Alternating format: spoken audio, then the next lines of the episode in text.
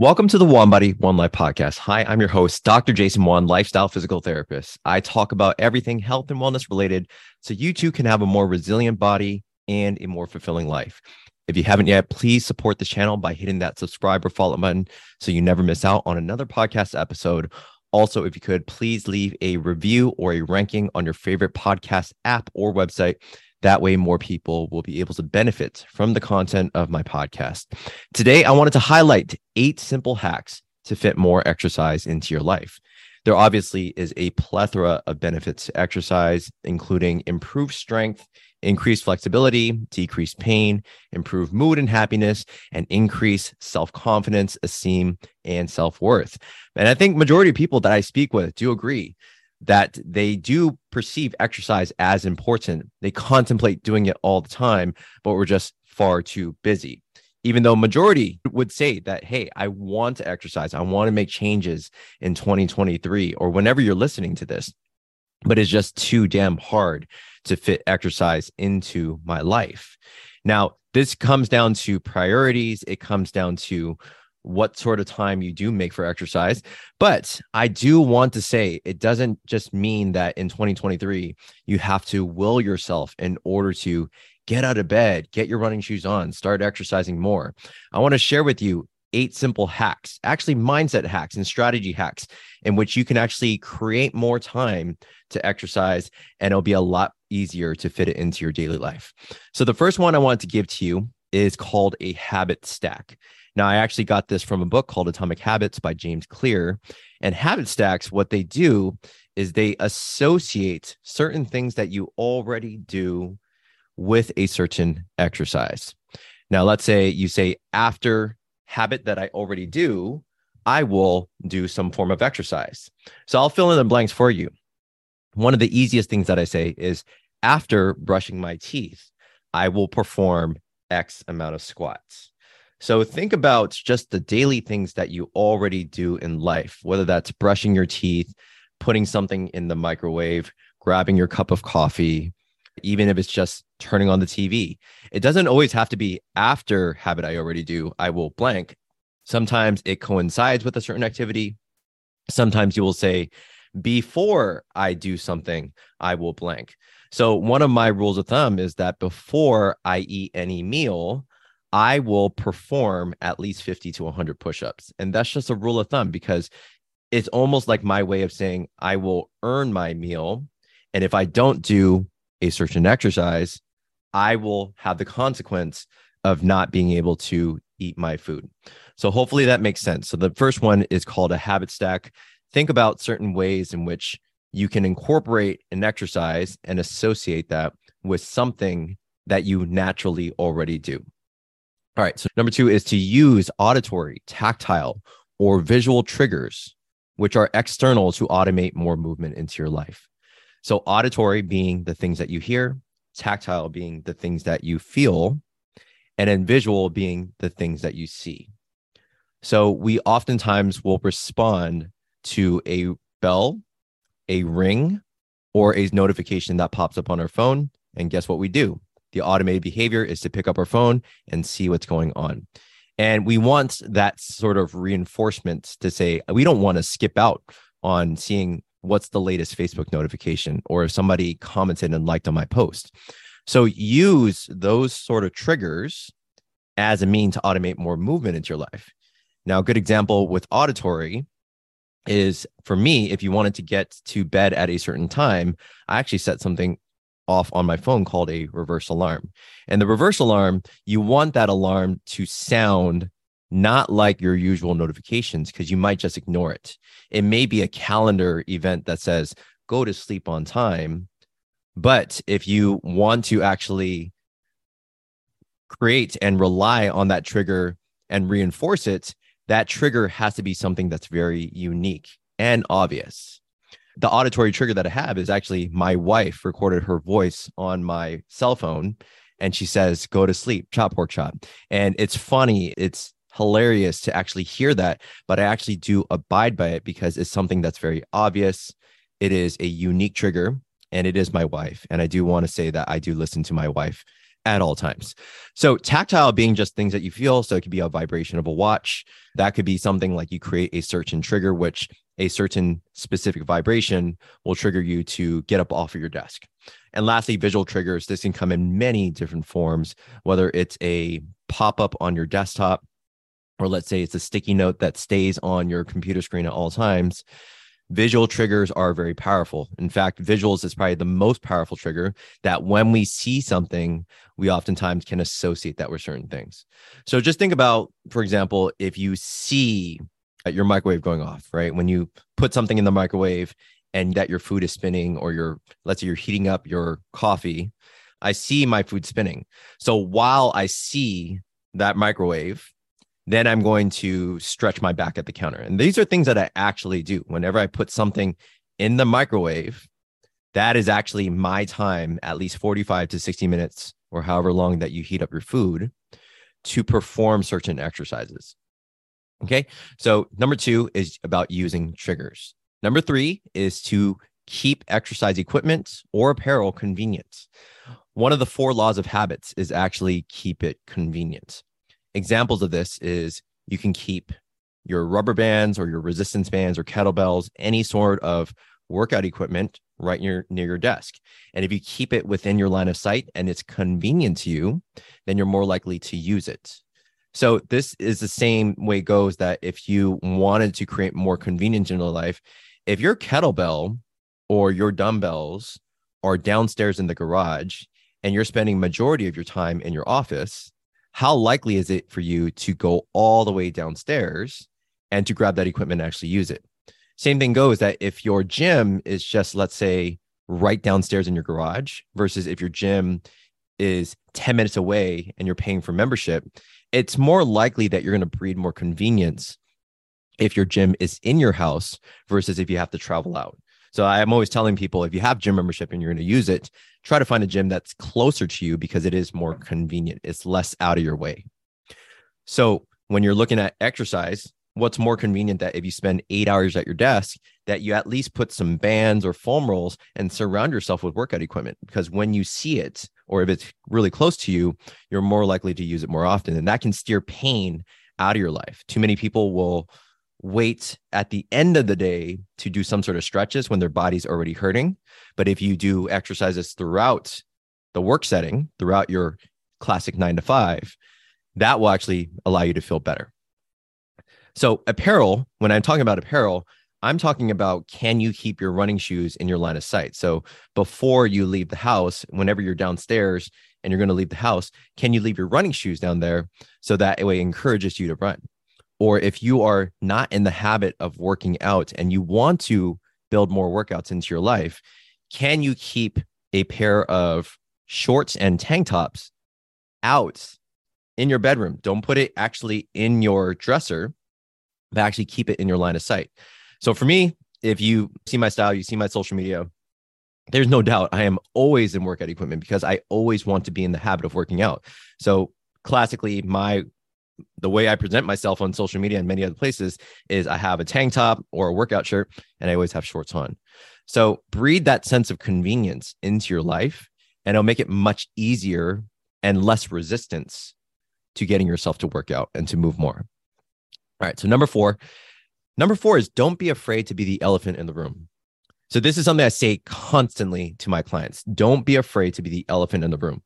I think too many people are too self conscious to work out. So sometimes they'll want to go to the gym, but they'll try to work out in a place where they're not seen because they're embarrassed of their body image or they're embarrassed that if they do a certain workout that they know their techniques off so they will just avoid the gym altogether. And that's unfortunate. You want to have a certain starting point and not being afraid to just be the elephant in the room.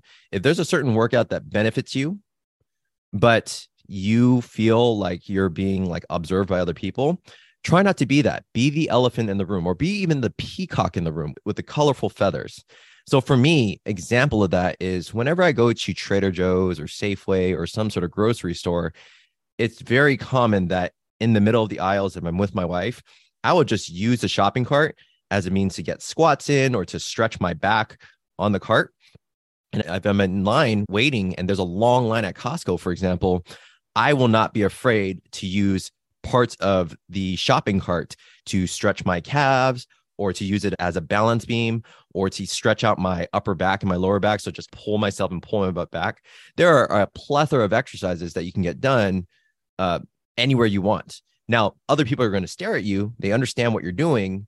But if you're not afraid to be the peacock in the room, that's the difference between you being at Costco and your back hurts because you've been standing too long. And if you just be the peacock or the elephant in the room, simply just stretch it out right then and there, that's going to allow you to live a more pain free life because you're incorporating more exercise into your life. So just think about places that you are, places that you have idle time, places where you might feel like you're being observed, you feel judged. Try to throw a lot of that judgment and self doubt out of your life. Try to be confident and just say, I'm going to move at all costs. And if you use more of that idle time in your life, that will allow you to feel a lot better throughout the day. So, number five is to associate movement with environment, location, or time. This is quite simple. We oftentimes will associate, we don't even know it, but we associate certain things or certain actions with environment, location, or time. So, every day, classically for most people, and I think you can agree with this, is every morning when I go to the bathroom, being the location, and at the time, which is 7 a.m. when you wake up, I will use the restroom and then I will brush my teeth and wash my face.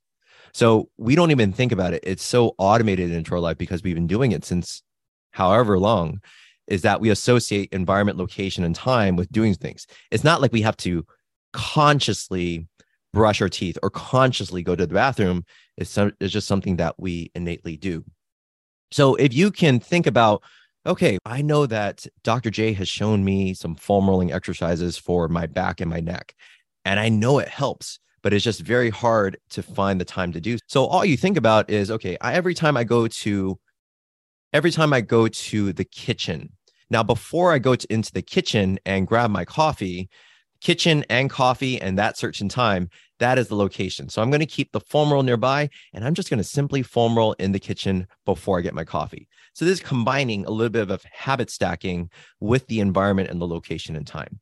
And for me, a good example of what I do is before I enter into the family room, which is where my son's playpen is. And if I want to play with my son in the playpen and read him books, I'm going to first use the pull up bar that is right at the door before I enter into the family room.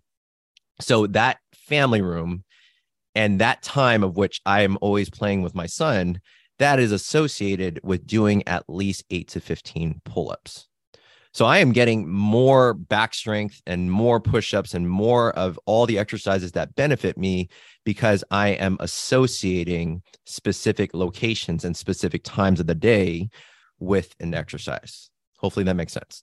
So, number six, number six is a really important one. And I want you guys to write this down. Number six is to hold yourself to a certain standard. Now, this comes into the psychology of things because when we want to exercise consistently, let's say it's New Year, New Me, January 2023, I'm going to make huge changes in my life, is that we don't identify with who we want to be. Instead, we're almost willing ourselves. Let's say if you are overweight and you have a lot of discomfort in your body, I want to be in shape and I want to feel better. I want to feel younger. You can try to will yourself to go to the gym. You can will yourself to eat less. You can will yourself to eat healthy foods. You can will yourself to add in more meditation in your life and breathing because you know it's good for you. But if you don't identify with that person that you want to be, and if you don't hold yourself to a bare minimum standard, then you're always going to fall back into your faulty ways. And a good example is you can have McDonald's. A lot of people love McDonald's. It's all all around the place. In San Francisco, McDonald's is like literally every single mile, if not more. So let's say McDonald's is fast food and you don't want to eat McDonald's anymore. So you could tell yourself, I don't want to eat McDonald's. Every time I see McDonald's, I'm just going to drive by it or walk by it. I'm not going to eat it. Right. But we know that sometimes when you're hungry, you're tired, you want that McDonald's.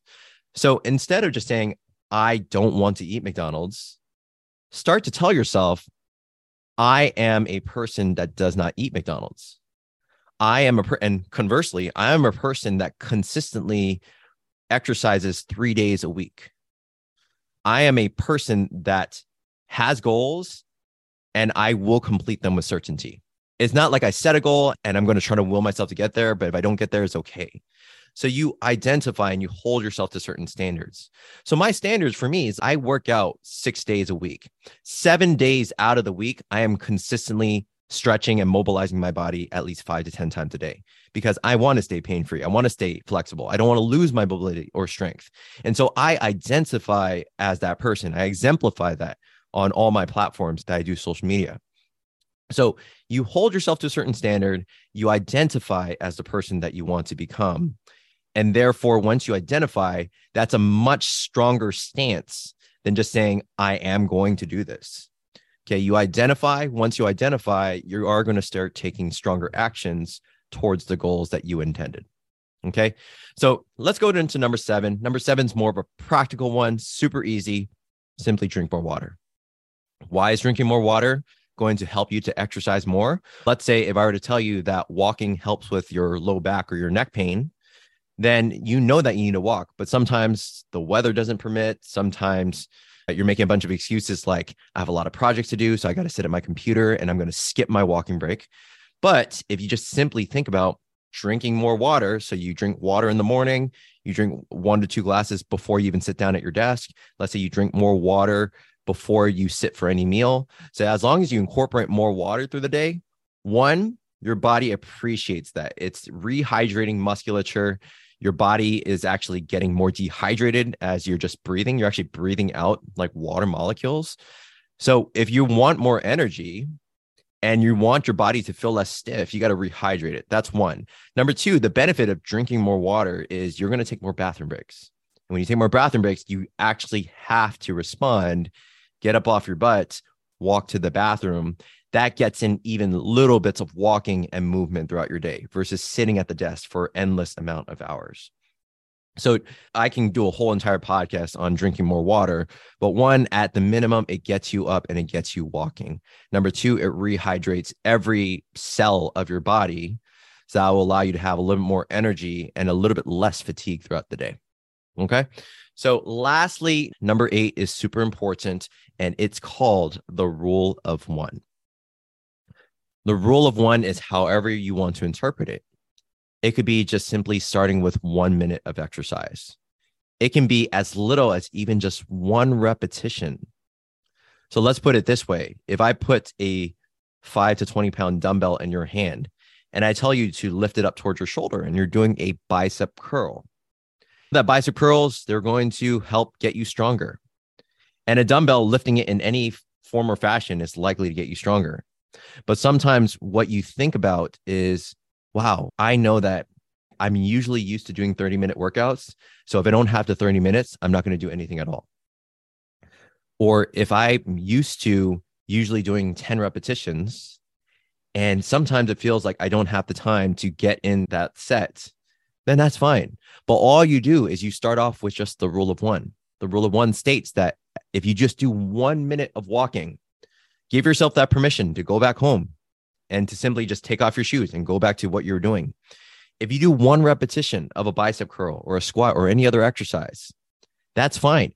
Give yourself that permission that after that one rep, after that one set or that one minute of exercise, you can do whatever the heck you want. But the likelihood, though, is that if you do one rep, you're likely to do two. And then after two, you're likely to do three. And after three, you're likely to do five, then 10, then 20. And maybe that one rep or that one set led you to create momentum that allowed you to do a full workout and to feel even better. And as long as you start with the rule of one, that's sometimes all you need to start off with. So, a little hack that I want to leave you with is go ahead and get your phone out right now or get your smart speaker and set a timer for one minute right now pause this video if you need to, set your timer for one minute. And all you're going to do for that one minute is not check your text, not do any housework or any of your work right now. One minute, move away and simply just move. Do any stretch that you've learned, any strength training exercise that you've learned, and do that for one minute. After that one minute, I give you permission to do whatever you want after. The likelihood, though, Eh, is that oftentimes if I do a minute of exercise, I want to do more. I've secreted some endorphins and oxytocin and dopamine, and I've secreted a lot of good hormones after just doing one minute of exercise. I might crave more. And it's the likelihood is you might crave more and do at least one more minute than that. So this is a momentum starter. This rule right here has changed the game in so many ways, not just in aspects of exercise, but if there was a project that I kept putting off because I was uncertain of how to do it, or if there was a, a certain important to do that you've been putting off because you're uncertain of how to do it, or it's just something that you just keep brushing off to the side. Start a one minute timer or just one second of it and just complete it. If you do one minute, likelihood is it's going to continue down a path that you want to go down and you're actually going to start taking action. Okay. Just to recap on all the eight hacks that I gave you to make exercise more automated and to fit in more exercise. Number one is called a habit stack. After habit that I already do, I will blank do a certain exercise.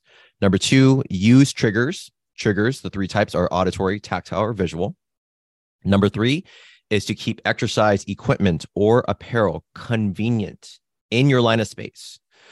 Number four is don't be afraid to be the elephant or the peacock in the room. Simply just move at all cost. Number five is to associate movement with environment, location, or time. Number six is to hold yourself to a certain standard and to identify as the person that you want to become. Number seven is to simply drink more water. That's going to get you up your butt and it's going to get you to move. And lastly, number eight is called the rule of one. The rule of one starts off with just one minute, even just one set, or even just one repetition of an exercise to create momentum in the right direction. So that's what I got for you today. If you enjoyed this episode, definitely hit that subscribe or follow button. I release new episodes every morning on Wednesdays, and I'd love if you can leave a rating in your podcast app so my content will reach more people who could benefit from the tips that I put out. If there's any feedback about the content I'm putting out, good or bad, or if there's specific things that you might want me to cover in future episodes, send a quick text to 415 965 6580 or email me at jason at flexodrj.com. If you're interested in working with us directly in any coaching programs, definitely all, also use that to send a quick text to 415 965 6580. Let me know that you're interested. I reply to all my messages personally. So that's it for, for it today. And I'll leave you always with these last words of advice. We only have one body, one life. Make every action you take be one that makes you a better version of you. Take care.